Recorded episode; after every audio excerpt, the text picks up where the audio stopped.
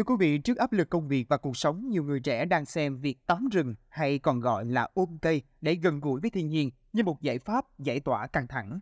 Ngoài ra, tắm rừng được xem là một phương pháp trị liệu, trong đó con người kết nối với thiên nhiên bằng tất cả các giác quan của mình như thị giác, khứu giác, thính giác. Vậy tắm rừng là như thế nào? Nó có những tác dụng hữu ích nào đối với cơ thể của chúng ta? Trong số podcast ngày hôm nay, hãy cùng với Khánh Tường tìm hiểu những điều thú vị về phương pháp tắm rừng này nhé.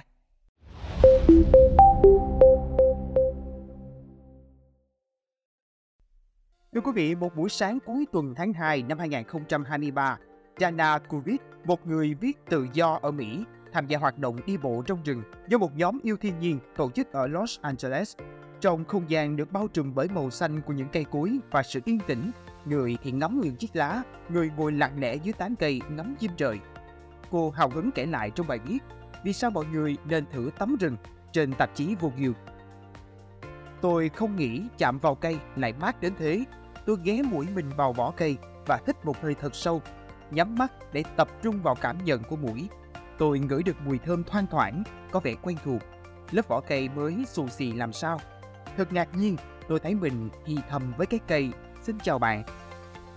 Tìm cảm giác thư thái khi đắm mình giữa thiên nhiên không phải là đặc quyền của người Nhật, như chính họ đang nghĩ ra chữ tắm rừng hay còn gọi là Shinrin Yoku và góp phần quảng bá nó khắp thế giới. Lịch sử của tắm rừng bắt đầu vào khoảng đầu những năm 1980, khi đa số người dân rời nông thôn đến các thành phố lớn để làm việc trong nhà máy, công ty trong giai đoạn kinh tế bùng nổ. Mặc dù đời sống khá hơn, người Nhật nhận ra họ bị mất kết nối với thiên nhiên và trào lưu tắm rừng nổi lên. Kể từ đó, Nhật Bản bắt đầu nghiên cứu tác động sức khỏe của tắm rừng. Để có kết luận chính xác, các nhà khoa học đã đo các chỉ số như huyết áp, nhịp tim, nồng độ hormone gây căng thẳng, phản ứng của hệ miễn dịch và cảm giác hạnh phúc nói chung của những người trải nghiệm tắm rừng. Những chỉ số đều tích cực khiến tắm rừng được khuyến khích và nhân rộng. Rất nhiều đường mòn tự nhiên trong rừng đã được thiết kế trên khắp đất Nhật Bản để người dân dễ dàng đến với thiên nhiên và cải thiện sức khỏe. Alisa Benjamin, người hướng dẫn hoạt động tắm rừng ở Los Angeles cho biết, ngày nay để thực hiện được những hoạt động như tắm rừng dù trong đô thị là cả một nỗ lực của người tham gia vì dường như hoạt động này đi ngược lại nhịp điệu của xã hội và cuộc sống đô thị. Các thành viên ban tổ chức như Benjamin cố gắng để người tham gia chỉ cần có mặt và trải nghiệm chứ không cần phải chuẩn bị bất cứ kiến thức hay kỹ năng gì. Nhóm cũng không nhất thiết phải vào rừng mà có thể gặp nhau ở công viên hoặc vườn bách thảo. Buổi tắm rừng trong công viên giữ các yếu tố chính của tắm rừng gồm để người tham gia tự cảm nhận thiên nhiên bằng các giác quan và sau đó chia sẻ trải nghiệm của họ với nhóm. Trong hoạt động tắm rừng ở Los Angeles, khi đã vào công viên, mỗi người có khoảng 10 hoặc 15 phút tự khám phá theo ý thích. Họ có thể tập trung ngửi mùi rừng, ngắm cây, lá hoa hay ôm một cái cây. Sau đó họ trở về nhóm lớn và chia sẻ những gì mình cảm nhận. Julie Sherbisky, một người tham gia trải nghiệm tắm rừng cho biết, cô thích cảm giác được để tâm trí tự do và để cơ thể kết nối với thiên nhiên, cây cối, bằng mắt, bằng da, bằng cách thích căng lồng ngực mùi rừng và thư giãn trong tiếng nhạc rừng do cành lá trên buồn hòa tấu.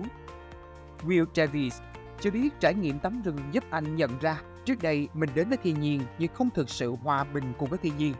Tôi nhận ra đi bộ đường dài là để hoàn thành một cung đường, cắm trại là để tụ tập với bạn bè. Nhưng với tắm rừng, tôi tiếp cận thiên nhiên với các chiều sâu hơn. Nhiều người khác cũng đồng tình với Will rằng họ trước đây chỉ có mặt giữa thiên nhiên mà không có kết nối. Với tấm rừng, họ thiết lập một quan hệ hai chiều sâu sắc với thiên nhiên qua sự đụng chạm, lắng nghe, cảm nhận và từ đó cảm thấy trân quý thiên nhiên. Pam Sofer cho biết cô thích nghe mọi người chia sẻ về cảm nhận của mình. Khi nghe chia sẻ của những người khác, điều đó rất đặc biệt. Sự chân thành trong câu chuyện của họ mang lại cho tôi cảm giác hy vọng về con người, hành tinh và tất cả mọi thứ. Kết nối với thiên nhiên đặc biệt là trong rừng, mang lại nhiều lợi ích cho sức khỏe thể chất và tinh thần của chúng ta.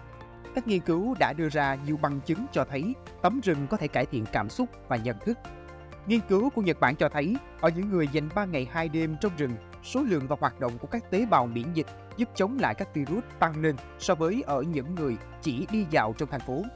Lợi ích này duy trì hơn một tháng sau chuyến đi rừng nhiều nghiên cứu cho thấy tiếp xúc với tinh dầu từ cây rừng giúp giảm trầm cảm, hạ huyết áp và cũng có thể làm giảm lo lắng.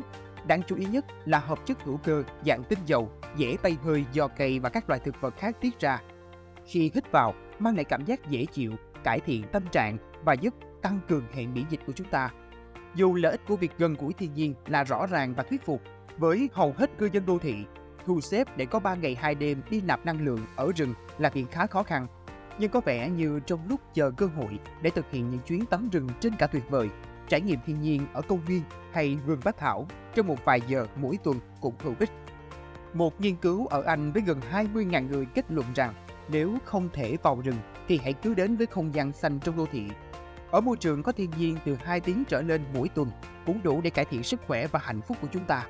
Hai tiếng này cũng không nhất thiết phải diễn ra trong một chuyến đi mà có thể là nhiều chuyến đi ngắn cộng lại. Trường hợp không thể đi, như với những người phải nằm trên giường bệnh, việc ngắm thiên nhiên qua khung cửa vẫn tốt hơn là ngắm vách tường. So sánh thời gian hồi phục của những bệnh nhân phẫu thuật các túi mật nằm phòng có cửa sổ nhìn ra thiên nhiên bên ngoài với thời gian hồi phục của những người nằm trong phòng không có cửa sổ hoặc chỉ có bức tường bên ngoài cửa sổ. Một nghiên cứu nhỏ cách đây nhiều năm chỉ ra rằng những người được thấy thiên nhiên hồi phục nhanh hơn. Họ cũng cần ít thuốc giảm đau hơn.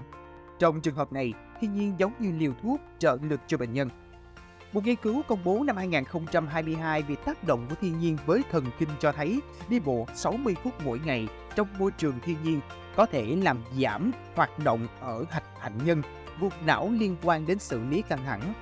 Nhóm tác giả hy vọng kết luận của họ sẽ được các nhà quy hoạch đô thị lưu tâm để ưu tiên quy hoạch không gian cho mảng xanh trong thành phố. Công viên và các mảng xanh sẽ khuyến khích người dân đi bộ, góp phần nâng cao sức khỏe tổng thể, giảm bớt những tác động tiêu cực của môi trường đô thị đến sức khỏe tâm thần. Quý vị nghĩ sao về những thông tin trên? Hãy để lại ý kiến của mình bằng cách bình luận bên dưới nha. Cảm ơn quý thính giả đã lắng nghe số podcast này. Đừng quên theo dõi để tiếp tục đồng hành cùng với podcast Báo Tuổi Trẻ trong những số lần sau. Còn bây giờ, xin chào tạm biệt và hẹn gặp lại.